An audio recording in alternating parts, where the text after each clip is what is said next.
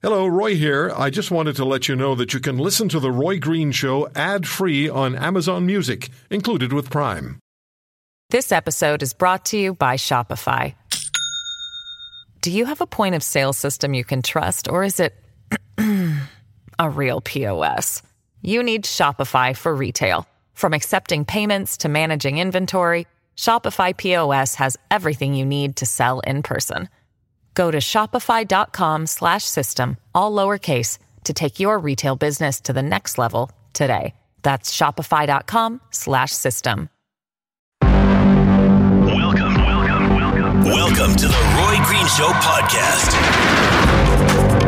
Joining us on the Roy Green Show on this Saturday, this eventful Saturday, February 19th, as uh, the debate is underway in Canada's Parliament over the Emergencies Act invoked by the Trudeau government. Joining us is Scott Moe, the Premier of Saskatchewan. P- Premier, good to have you with us. How much consultation did you have?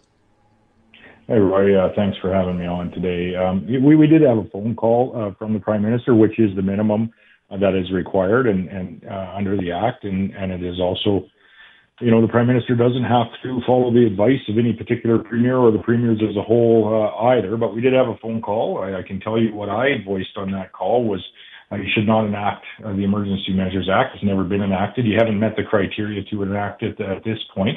Uh, the police do have tools uh, that they utilized in Windsor, at Emerson, uh, and at the Coutts border crossing to clear those crossings. You should the police should be utilizing those tools elsewhere. And if you are uh, bent on enacting the Emergency Measures Act, you should enact it uh, only in those provinces that are requesting it. You don't have to enact it in all provinces. And so that was the uh, communication that came from Saskatchewan. Uh, we understand as well that uh, Premier Legault was not in favor from Quebec. Were there any other premiers? Are you at liberty to tell us? I, I will say that uh, I wasn't alone in, in my views. Uh, let uh, Premier Legault speak for himself. We had very similar views. I think I'd be safe to say on on enacting this act. You know, listen, the, the police have tools, um, and and they prove to use those tools in in other areas. And you know, as I watch uh, the television here today, it absolutely pains me uh, to see what is happening uh, in downtown Ottawa. The, yes, the police are, are doing their job, um, but this lies at the foot of the Prime Minister. Uh, this is a choice uh, that the Prime Minister has made, and it was a choice to either enact the Emergency Measures Act or to communicate with Canadians, um, like all provinces have, as to what the next number of weeks and months like look like look like with respect to uh, COVID uh, public health measures that have been in place. He chose uh, the Emergency Measures Act, and we're seeing the result of that choice here today. Um, this is Trudeau's Canada. This is what it looks like. Uh, it's his creation. And quite frankly, what I see here today this is an embarrassment. It is very difficult to watch. Very difficult. And the question that I have, Premier, and I'll ask you as well, you know, I'll ask you, wasn't there a sense, didn't you have the sense that Mr. Trudeau could have acted a lot sooner and a lot less dramatically? Absolutely, uh, and, and and all levels uh, of law enforcement like could come together like they have here in Saskatchewan, provincial levels, uh, federal levels, the RCMP, as well as our municipal levels, uh, to support one another and utilizing the tools that they have available, like they do in, in any other protest, to ensure that uh, you know people uh, do have the right to be heard in peaceful protests.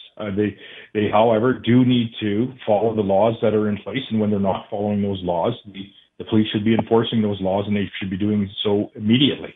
Uh, that didn't happen uh, in this case in Ottawa. It's happened in many other cases where the, the police have been, uh, you know, much more prudent in in, uh, in in enforcing the law and communicating with protesters in the lead up to a protest as to what the laws are and what the consequences of breaking them will be. And uh, you know, so we we've seen in our province, for example, um, many peaceful protests with you know very very minimal, uh, if if maybe a couple of arrests. I don't want to overstate the case, but it seems to me that Mr. Trudeau has, if not an affection for the Emergencies Act, he has it in his top drawer because in April of 2020, he was prepared to engage the Emergencies Act and consulted with all the premiers and you uh, unanimously, well, not unanimously, Premier um, Higgs of Nova, New Brunswick was in favor, but the rest of the premiers said no, correct? I mean, he, seems to have. Well, he's enacted it now, or at least he's uh, he's enacted it. It hasn't been passed by the House of the House of Commons. And, and you know, listen, uh, outside of wartime, the only other time uh, that an act like this has been uh, enacted on Canadians, uh, literally on Canadians, was uh, was with the father. Um, so you know now we see uh, the current Prime Minister, another Trudeau, enacting the little sister of the of the War Measures Act on Canadians, and we're seeing that play out on live on live TV here today. As I said, uh, you know, the prime minister, the federal government had another choice. Um, they had a choice to do what every other province, every province has done uh, in this in this nation, and is to communicate clearly um, where we're going in the next while with respect to our COVID our COVID public health measures. Uh, Roy, there is there is a way for this to to stop. Uh, this this act can be stopped in its tracks by the Jagmeet Singh and the NDP withdrawing their support, and I I would hope after what uh, all MPs are seeing play out on, on television here today that they would most certainly be revisiting uh, whether or not they're going to vote in support of Justin Trudeau's uh, Emergency Act. Um, and I, I, would hope that they that constituents of those MPs are reaching out to their MP and saying, "Don't support this. Um, don't support using the Emergency Act or or the Sister of the War Measures Act on Canadians." Yeah, the NDP, one of their cornerstones for existence is to support public protest. Tommy Douglas didn't years ago when the when the father tried to bring in the War Measures Act. I say Jagmeet Singh should not either. Yeah. Premier, moving on, uh, you and Premier Kenney and 16 U.S. governors are urging Mr. Trudeau, who's always in the middle of these things, are urging Mr. Trudeau to suspend the cross-border trucker vaccine mandate. Talk to us about that, please. Well, it was suspended for you know many many months uh, when from from since it has been implemented. And you know, listen, our, our this is at the very heart of, of what's happening today in downtown Ottawa as well. I think it's grown to be much broader about vaccine mandates and and COVID uh, public health uh, measures uh, more broadly. Um, but two reasons. Uh, one, uh, truckers have been the the folks that have went, uh, you know, crossed the border uh, down throughout the U.S. Uh, throughout this pandemic, prior to vaccines, prior to rapid tests, prior to any of the tools that we are managing uh, with uh, here today. Um, and they most certainly should be exempt uh, to continue to, you know, provide the goods and keep our supply chain sound across North America. And we do, and I've spoken on this show many times about the importance of having a a strong North American economy, uh, not just a Canadian economy or, or, a strong U.S. economy. We needed that strong North American economy. Um, second uh, is uh, with respect to uh, precisely uh, this. The uh, the these mandates um, are necessary, have been necessary for a period of time, but we are finding our way through them, utilizing other tools that we have available, rapid tests for for example. We have early intervention treatments, monoclonals and now Paxlovid that are available.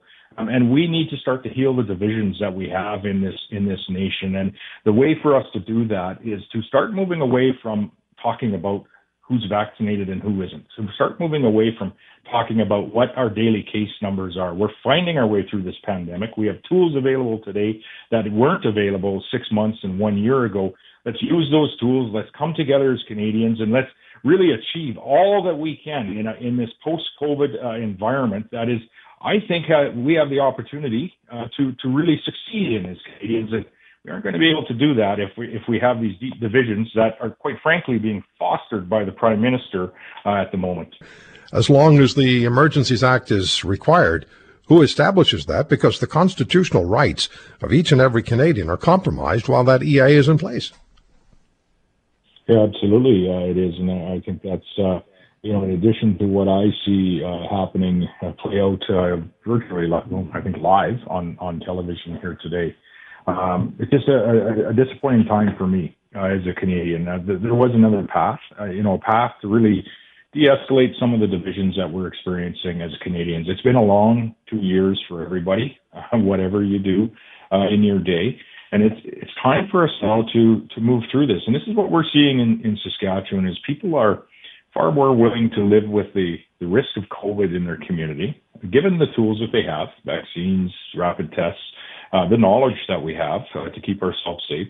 They're far more willing to live with the risk of COVID than they are to live with uh, additional public health measures uh, out into the next number of months. And so you've seen every province come forward with a plan of what the next weeks and months look like in de-escalating the health measures that are in place. Save for the federal government. The federal government is the outlier. Uh, they they have not come forward with that plan, and I I would say uh, that would have been a, a far more successful effort in bringing Canadians together than enacting uh, the the Emergency Act on Canadians, calling Canadians racists, calling Canadians misogynists. Um, there was another path. The Prime Minister purposefully didn't take it, and uh, for me, I, I I find that just tremendously disappointing as a Canadian uh, here today. The name calling is really disturbing. It's below the office of Prime Minister to name call as much as this Prime Minister does. And and I know that disturbs that disturbs you, Premier. Let's talk about the divide in this country. It's been generally it's been described as an east-west divide, and then it's just been forgotten. Well, always been that way, always will be that way. Far more serious now. The challenges that we face as a nation and as people are in front of us, and we have to address them at this time. Do you have a sense that there is the will uh, to to do it? What what's your sense when you work with the premiers, when you work with the prime minister? Is there enough cohesion to create um, a fundamental forward momentum that we're all engaged in? We have to. Um, and, and, and if it isn't this government, then it needs to be a different government. Uh, listen, uh, I hear about divisions, east, west, rural, urban. I hear about divisions uh, all the time, and I have no time uh, to discuss um, anything about those divisions. In Saskatchewan, we hear about a rural urban division. Here, here's the fact. Um, it's actually a synergistic relationship between rural and urban in Saskatchewan. We have, you know, natural resources most of those are located in rural Saskatchewan. What we do is we mine, uh, we produce, we add value to those natural resources, and we make them available to the world. Who does that? People often that live in urban Saskatchewan. So we have the natural resources located in our rural areas. People from both rural and urban Saskatchewan come and, and add value to those resources, fuel, food, fertilizer, and we offer that to the world. Uh, the, the, the relationship is synergistic, whether it's east, west, whether wherever uh, we, whatever divide we think uh, is present here in Canada. Trust me, if you think hard enough about it, you will find a synergy in that relationship, and that is really what we need to do uh, if we are going to achieve uh, the opportunities that lie before us. Roy, credit to you for the, the show you're having tomorrow, looking ahead to the next 20 years. Um, Saskatchewan uh, we've attracted over $13 billion in private investment in the forestry industry and the mining industry and the, the canola crush, the value added food industry. Um, we're going to be part of uh, providing our products to the world in the time ahead. And we've never been more excited. And what we need to do in this province and this nation is come, come together uh, Uh, as Canadians so that we can realize our full potential in the years ahead. Don't let this virus beat us. Yeah. The Canadian Federation of Independent Business writes As the Saskatchewan government begins to lift COVID restrictions, this is from February 15th, across the province, new data from the Canadian Federation of Independent Business shows most small business owners in Saskatchewan support the removal of public health measures such as PCR border tests, proof of vaccination, vaccine mandates for employees, and masking rules. So you have small business on your side, Premier, and uh, that's very clear. Let me ask you something else. We talk about the uh, the fun. We have about three minutes. Time goes by so quickly when you're on the air with us. We have um, we have this North American economy, but we have the reality of what's going on within our borders, and then provincially. But on the national scale, we have the Consumer Price Index rising at its fastest rate since the CPI was introduced 23 years ago. Canada's inflation rate passed 5% in January. That hasn't been seen in 31 years. Groceries are up 6.5%, January 22 versus January 21, and shelter costs up 6.5%. Difficult times. How do we address that? Well, we we address it uh, in. Let me just go back to small business for a moment. We lost a, uh, a you know a very valuable friend of, of mine, a great friend of mine, a great friend of so many uh, in Regina. Uh, this this past week is uh, in John Hopkins. He uh, was the executive director of our Regina Chamber of Commerce. And uh, when you talk about small business uh, supporting uh, the removal of restrictions, John was always reminding everyone that you know small business is not a, a just a business. Uh, a small business is all of the families uh, that are the individuals that are working in that business, providing money and an income uh, for their families and, and really bettering uh, their community. And so small business is all of us. Uh, in particular, in the province of Saskatchewan, the, the rising inflation rate that we have uh, here in this in, in this in this nation is we, we need to be paying attention to that. And it's all the more reason for us to come together and, and really work at, uh, you know, providing the, uh, the, the sustainable products from Saskatchewan and from Canada to the rest of the world and doubling down on our, our efforts to attract uh, that investment, to attract those jobs and, and expand our, our opportunities. Um, and, and, and to quit this divisive conversation around who's vaccinated, who isn't, who, who, uh, you know, what this virus is, is doing. I'd ask and I call on our prime minister uh, to to lay down the, the divisive language that he's been using, uh, step away from this emergency act, and most certainly uh, focus on bringing, uh, getting our truckers back to work. Uh, those that, that might not be getting everyone back to work and engaged in, in building whatever business or um, whatever industry they're involved in um, providing for ultimately for their family and giving back to their communities. This is this is how we we do do well. Um, but we're going to have some challenges ahead of us when you look at the you know the money that we've loaned as a nation, the money that we quite likely have printed uh, as a nation. We we have some significant challenges with inflation ahead of us, and we need to we need to approach them together with a united front. And we we have to get through these divides before uh, we can address any of this other the constitutional rights of each and every Canadian are being affected by the Emergencies Act. That's just the way it is. If, for example, and this is pointed out by the CCLA, if a public gathering, peaceful public gathering is declared to be illegal, inappropriate, uh, whatever term they may use, and you go to that peaceful protest, uh, you will, your, your information is going to be passed on to CSIS and to the RCMP. Bank accounts can be frozen. These are all things that can happen because the Emergencies Act is in place. Scott Moe is the Premier of Saskatchewan. Premier, have I misstated anything here?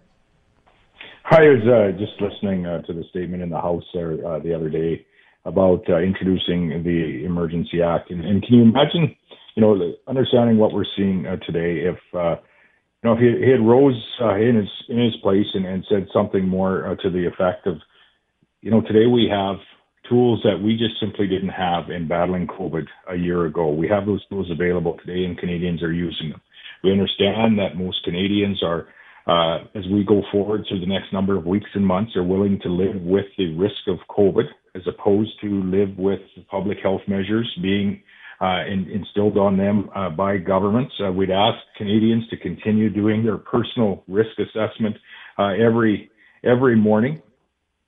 And with respect to the protesters, uh, you can't be there. You're breaking the law. The police have tools, and we will be. The police will be supported in utilizing those tools. But as we move forward, we need to not focus on you know, you know what you know what uh, other people's uh, decisions are, whether they're wearing a mask, whether they're vaccinated, uh, whatever that might be. As we move forward, we need to be accepting of of the people in our in our family, in our in our friend group, in our in our community at work, and we need to be respectful of the of the decisions uh, that they ultimately make, and understanding that we're all using the tools that are available to us, available to us in battling uh, this virus. And here is what the federal public health measures will look like over the next weeks and months in, in starting to remove them. They can't be there forever had he said something like that, we likely would be having a very different situation uh, in in Ottawa today.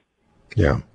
So now we have to do repair work, and uh, and it's it has to be done quickly. It has to be done efficiently. It has to involve everyone, every group in this country that has a vested interest and wants to get involved.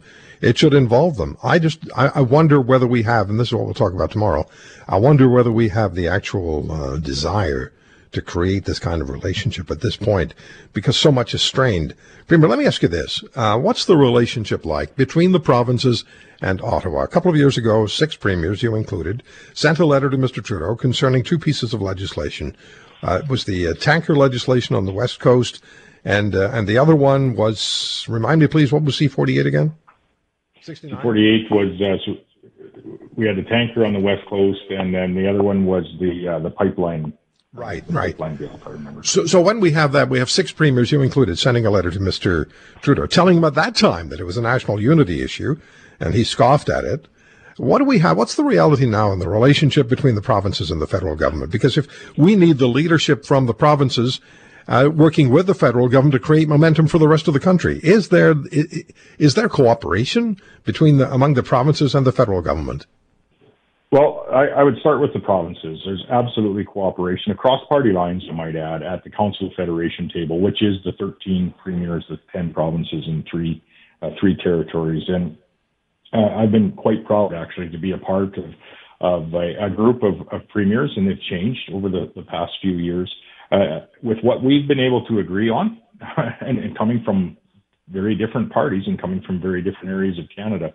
Uh, you know, we've been able to agree on a, a number of things and, and to move forward on a number of things.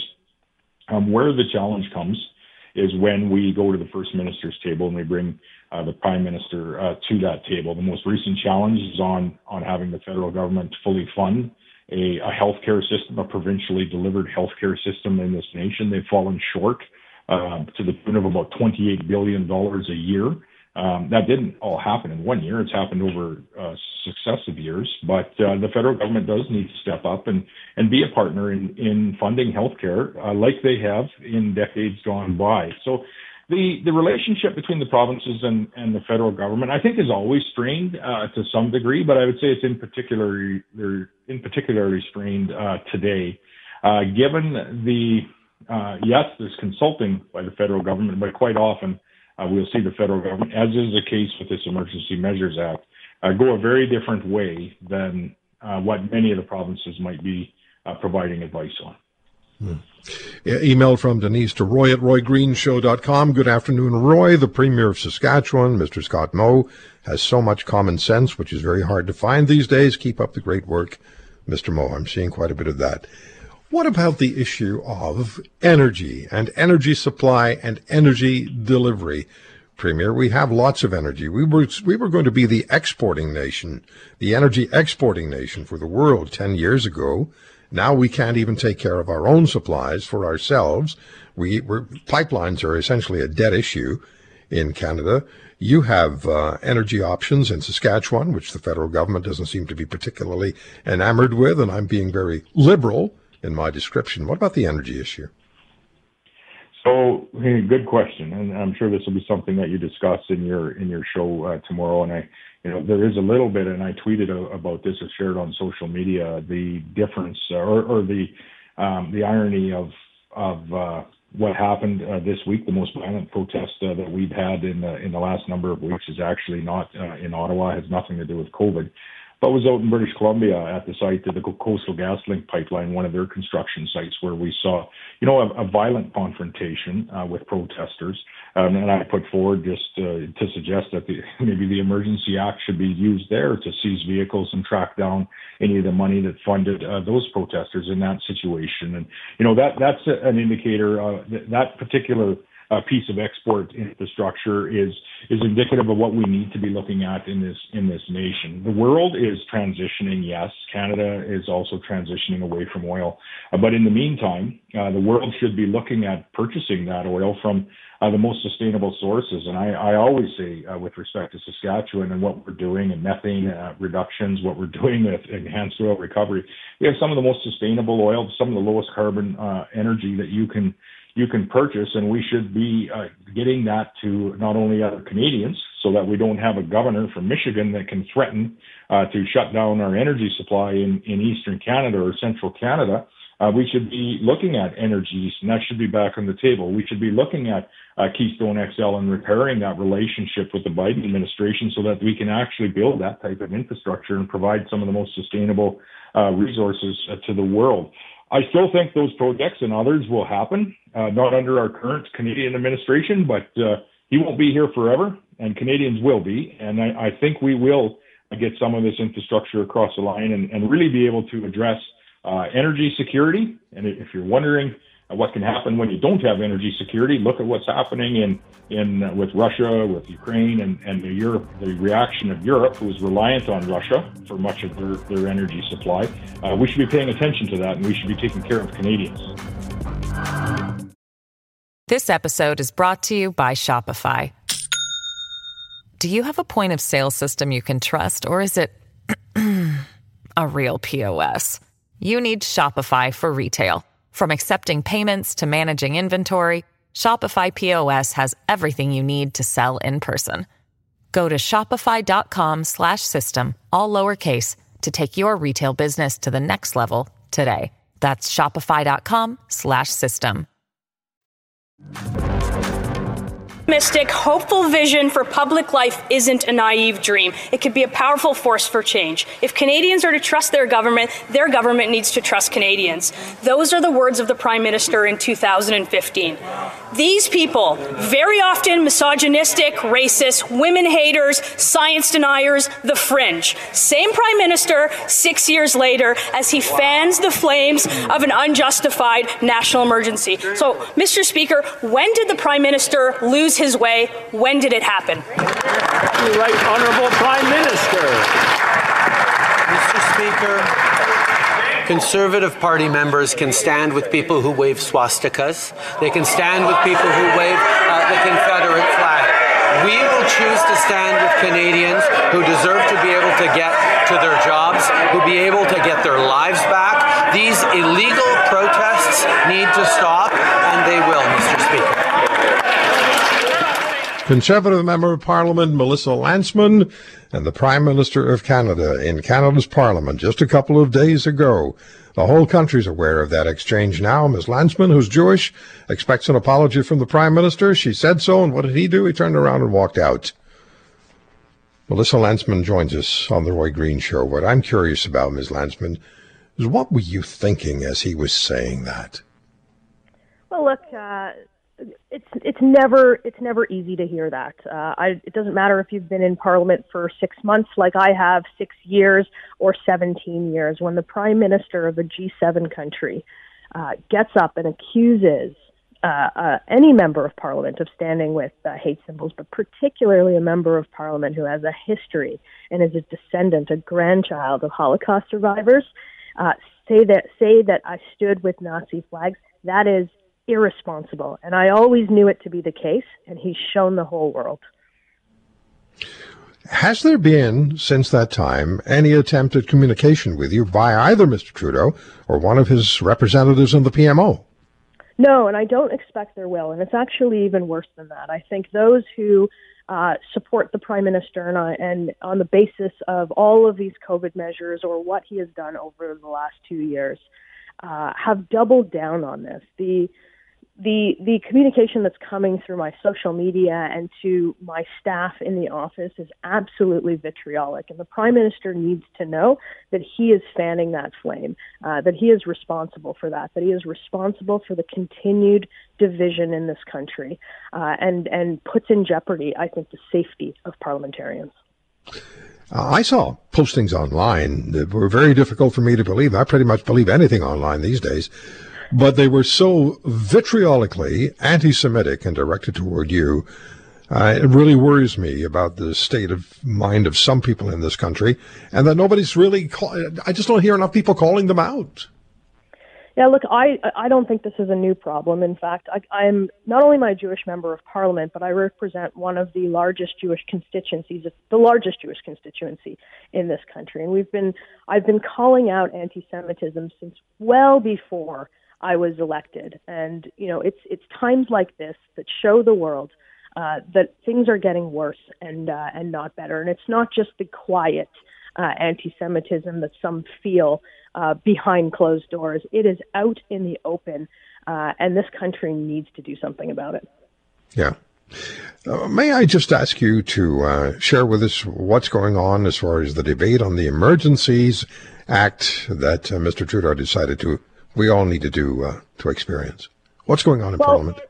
So what's going on in Parliament right now is that we've got uh, we've got a number of debate debate days left. Uh, we're in the midst of uh, of the second day of debate on uh, on the Emergencies Act. We have another full day uh, tomorrow and the day after, and uh, my understanding is there will be a vote uh, uh, on this. So members of Parliament are, are discussing uh, whether there is a justification for, for the Emergencies Act. And I don't think we've heard anything from the Liberal government in terms of evidence as to why they were using such a blunt instrument for the first time in history to quell uh, the dissent that's right now happening in the streets of, uh, of Ottawa and not at the border crossings uh, and not anywhere else in the country. So the Conservative Party or party and the Bloc Québécois have made it clear that they're going to vote against the uh, adoption the official adoption of the Emergencies Act, which compromises the constitutional rights of each and every one of us. Um, but the the New Democrats have said that they will vote unless they change their mind. And since I've been on the air, they'll vote with uh, with the Liberals, which surprises me because the New Democrats su- supposedly are uh, a party whose one of their cornerstones is supporting public protest. Yeah, look, I think uh, I think most Canadians are surprised. They are the uh, they are the party of uh, of protesters, and they are long. This is far beyond the party of uh, of somebody like Tommy Douglas. I wonder what he would think of today's uh, NDP. Um, look, this is going to be looked at as a as precedent setting, and I don't think history is going to be kind on those who uh, who voted to enact it every time there is a protest in the in the in front of Parliament Hill. We haven't used this in other cases. We haven't used this in a true crisis in uh, in Canada. We don't use it when there's rail blockades or or, or blockades of uh, of uh, of gas lines um, by you know by the left, frankly. And I think that uh, that next time this happens, the, the the government will be quick to use this power and, and normalize it. And that's the problem that we're uh, that we're facing, and that's what we're arguing in Parliament today, tomorrow, and the day after. One more one more question for you. I just spent 45 minutes with Scott Moe, the Premier of Saskatchewan. And a recurring theme in the conversation with the Premier was the Premier's sense that this is the most divisive Prime Minister Canada has experienced, and he expressed great concern about the approach Mr. Trudeau has taken, particularly with this Emergencies Act, but generally just not having the, um, that doesn't seem to have a great interest in uniting Canadians, seems to be more interested in dividing Canadians. What is your, you're sitting, you sit in a building. This is the people's building where you expect pragmatic management of the people's affairs to take place. You, you agree with Premier Moe that is that what you're seeing from Mr. Trudeau? I absolutely agree from, uh, with Premier Moe. From the first second that I took my seat in that House of Commons, that's all I've seen, and it's very different than the than the Prime Minister that we saw in the uh, in the last election. We have a Prime Minister whose leadership, whose abdication of leadership, has brought us to this point. It didn't need to be here, and I think that he's lost control of the situation, and I think he's lost control of the country.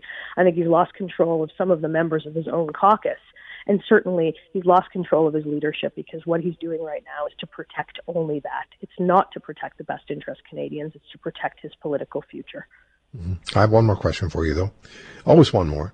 Um, I promise this is the last one. What's your view okay. as you as, as, you look out at what's going on in the city of Ottawa now? How what's your what's your um, yeah what's your pragmatic reaction? What's your just Canadian reaction to what you're seeing? I think there's a lot of things that could be true at the same time. We do have to protect people's right to uh, uh, to to protest. Uh, that is enshrined. I think it's also right to say uh, that blockades are illegal uh, and they have to go. Uh, and those two things can be true at the same time. And using an instrument like this uh, to quell political dissent, to freeze people's bank accounts, to uh, to potentially put them uh, at a loss for the rest of their lives because they feel frustrated with how the government has handled this pandemic is a real stain on our history. And I think it's a I think it's a bad day for Canada. And I think the next days will be bad days for Canada because when the trucks are gone, the division that he has sown will still be there. Alistair MacGregor on the line with us now. The public safety critic for the New Democratic Party joins us on the Roy Green Show. Mr. MacGregor, thank you for joining us. How are you? I'm very well, thank you. Pleasure to be with you. Yeah, good to have you with us. Are you, is the party going to, uh, in fact, side and vote with the, the Liberals on the Emergencies Act, or have you decided yet? Uh, yes, at this point, we do feel that the evidence shows that uh, there is uh, that we do need to implement the act. Uh, however, it should be noted that we aren't handing them a blank check, and uh, we are going to be watching very closely. And as soon as we feel that the Emergencies Act is no longer needed, we will take the steps to make sure that it's no longer in force. Have you decided what uh, the parameters would be that would make it no longer needed?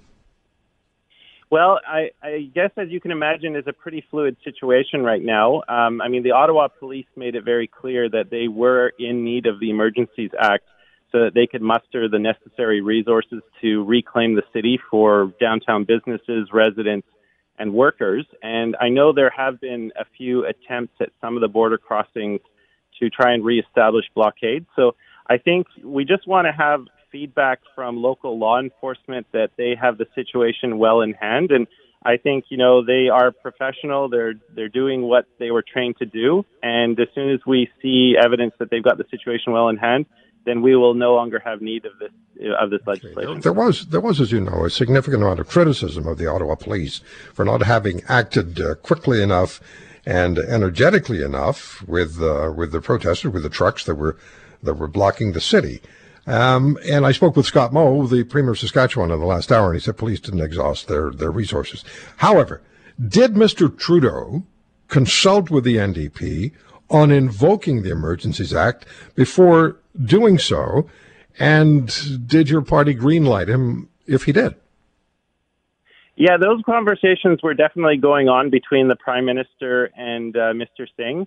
And, uh, you know, going back to what you said about the Ottawa police, yeah, you know, the I think the citizens of Ottawa absolutely felt abandoned by all three levels of government, and you know, their city basically was taken away for them from them for the last three weeks. So, you know, we are at the place that we're at because of a failure of leadership. There was a failure in intelligence gathering, in coordinating the necessary forces.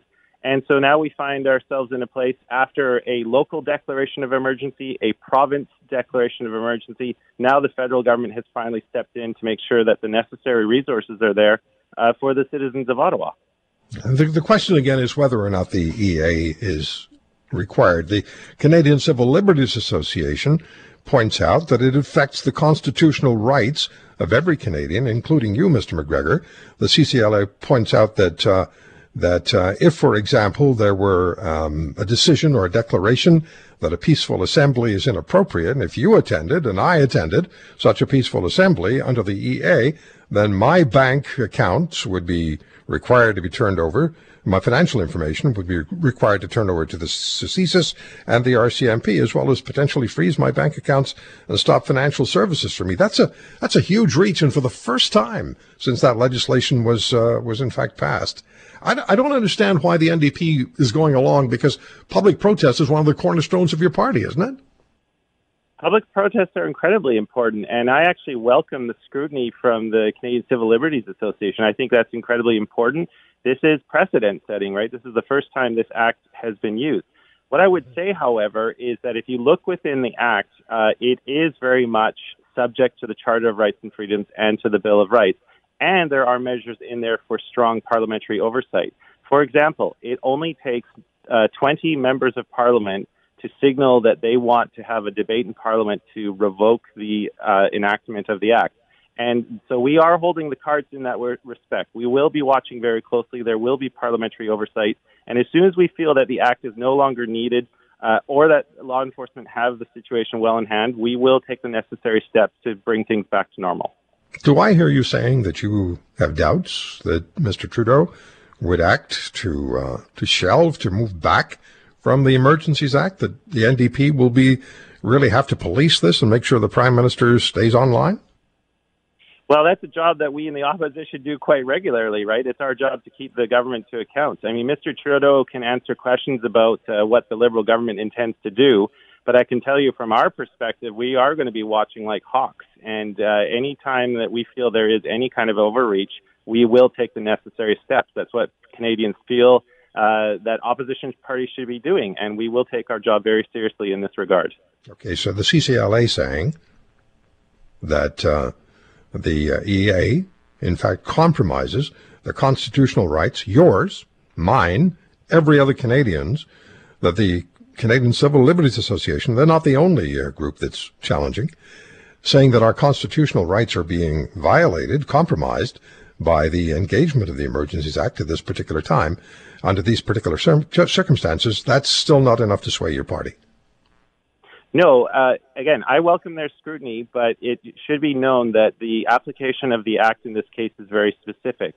Uh, it has been declared an illegal op- uh, occupation uh, for some time now, and the Ottawa police have made it known for several days that police action was coming. You can't say that uh, no one didn't receive warning. Uh, the application of the act, especially with people who might be funding it, is very specific. You have to be actually linked to participating in this unlawful assembly. And again, I, I want your listeners to understand this is so that the people of Ottawa, the small business owners, the workers and the residents can have their city back because they have not had control for the last three weeks. Okay, so there was no other option. This was the well. Maybe you're telling me that Mr. Trudeau didn't understand other options Well, that yeah, were think- were available to him. Yeah, I think there were other options, right? Like like I said earlier, uh, we're we're we are where we're at because of a failure of Mr. Trudeau. He was missing in action for the last two and a half weeks, and he's finally come to a place where he is, has to use the sledgehammer option. It should not have come to this. There was a failure of law enforcement, there was a failure of coordination, and there was a failure in intelligence gathering. You know, everyone just seemed to be asleep at the switch before they realized just how big this was going to be. And as a result, the people of Ottawa have had to suffer for the last three weeks. So I agree with you. It should never have come to this point, but we are where we're at, and we have to take the necessary steps. And as soon as uh, the situation is dealt with, uh, we'll take the necessary steps to ensure that law enforcement again have uh, control of their city with their citizens' backing. The United States says it has every indication Russia is about to invade Ukraine. Will Putin make this move? Is NATO a real deterrent or viewed by Putin as a paper tiger? Dr. Yuri Felshtinsky joins us, Russian American historian, author of The Corporation, Russia and the KGB in the Age of President Putin, and another book by Dr. Felshtinsky is Blowing Up Russia. The book is banned, as I said earlier, in Russia. Mr. Putin has no particular affection at all for my guest, Dr. Felshtinsky. Yuri, thank you very much for taking the time. What do you think the chance is that Putin will, in fact, attack Ukraine? Biden says it's going to happen. Well, my opinion is that he is not bluffing, that uh, he will attack. At the same time, uh, there is also a bluff, and Putin is still hoping that NATO, European Union, United States, Canada will basically give up everything and would not risk to have a war. And he's demonstrating now that he is not uh, planning to stop with Ukraine actually, because the nuclear drill which they had today uh, is an indication that he is preparing Russia for the World War III. World War III. Well, it's very possible. You see, the problem is that we are not talking about uh, Ukraine only. If he is successful uh, with Ukraine, if he is allowed to take Ukraine, he will proceed to Moldova. Part of the Moldova effectively is under Russian control now. There is a portion of Moldova where ethnic Russians are living, and Russia keeps there an army.